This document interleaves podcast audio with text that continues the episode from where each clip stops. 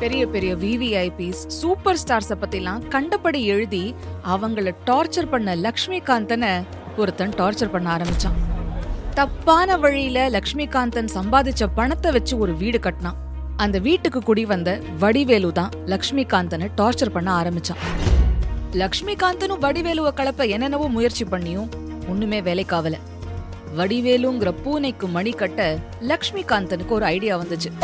ஆனா லக்ஷ்மிகாந்தன்கிற புலிக்கு மணி கட்ட சில பேர் பிளான் போட்டாங்க.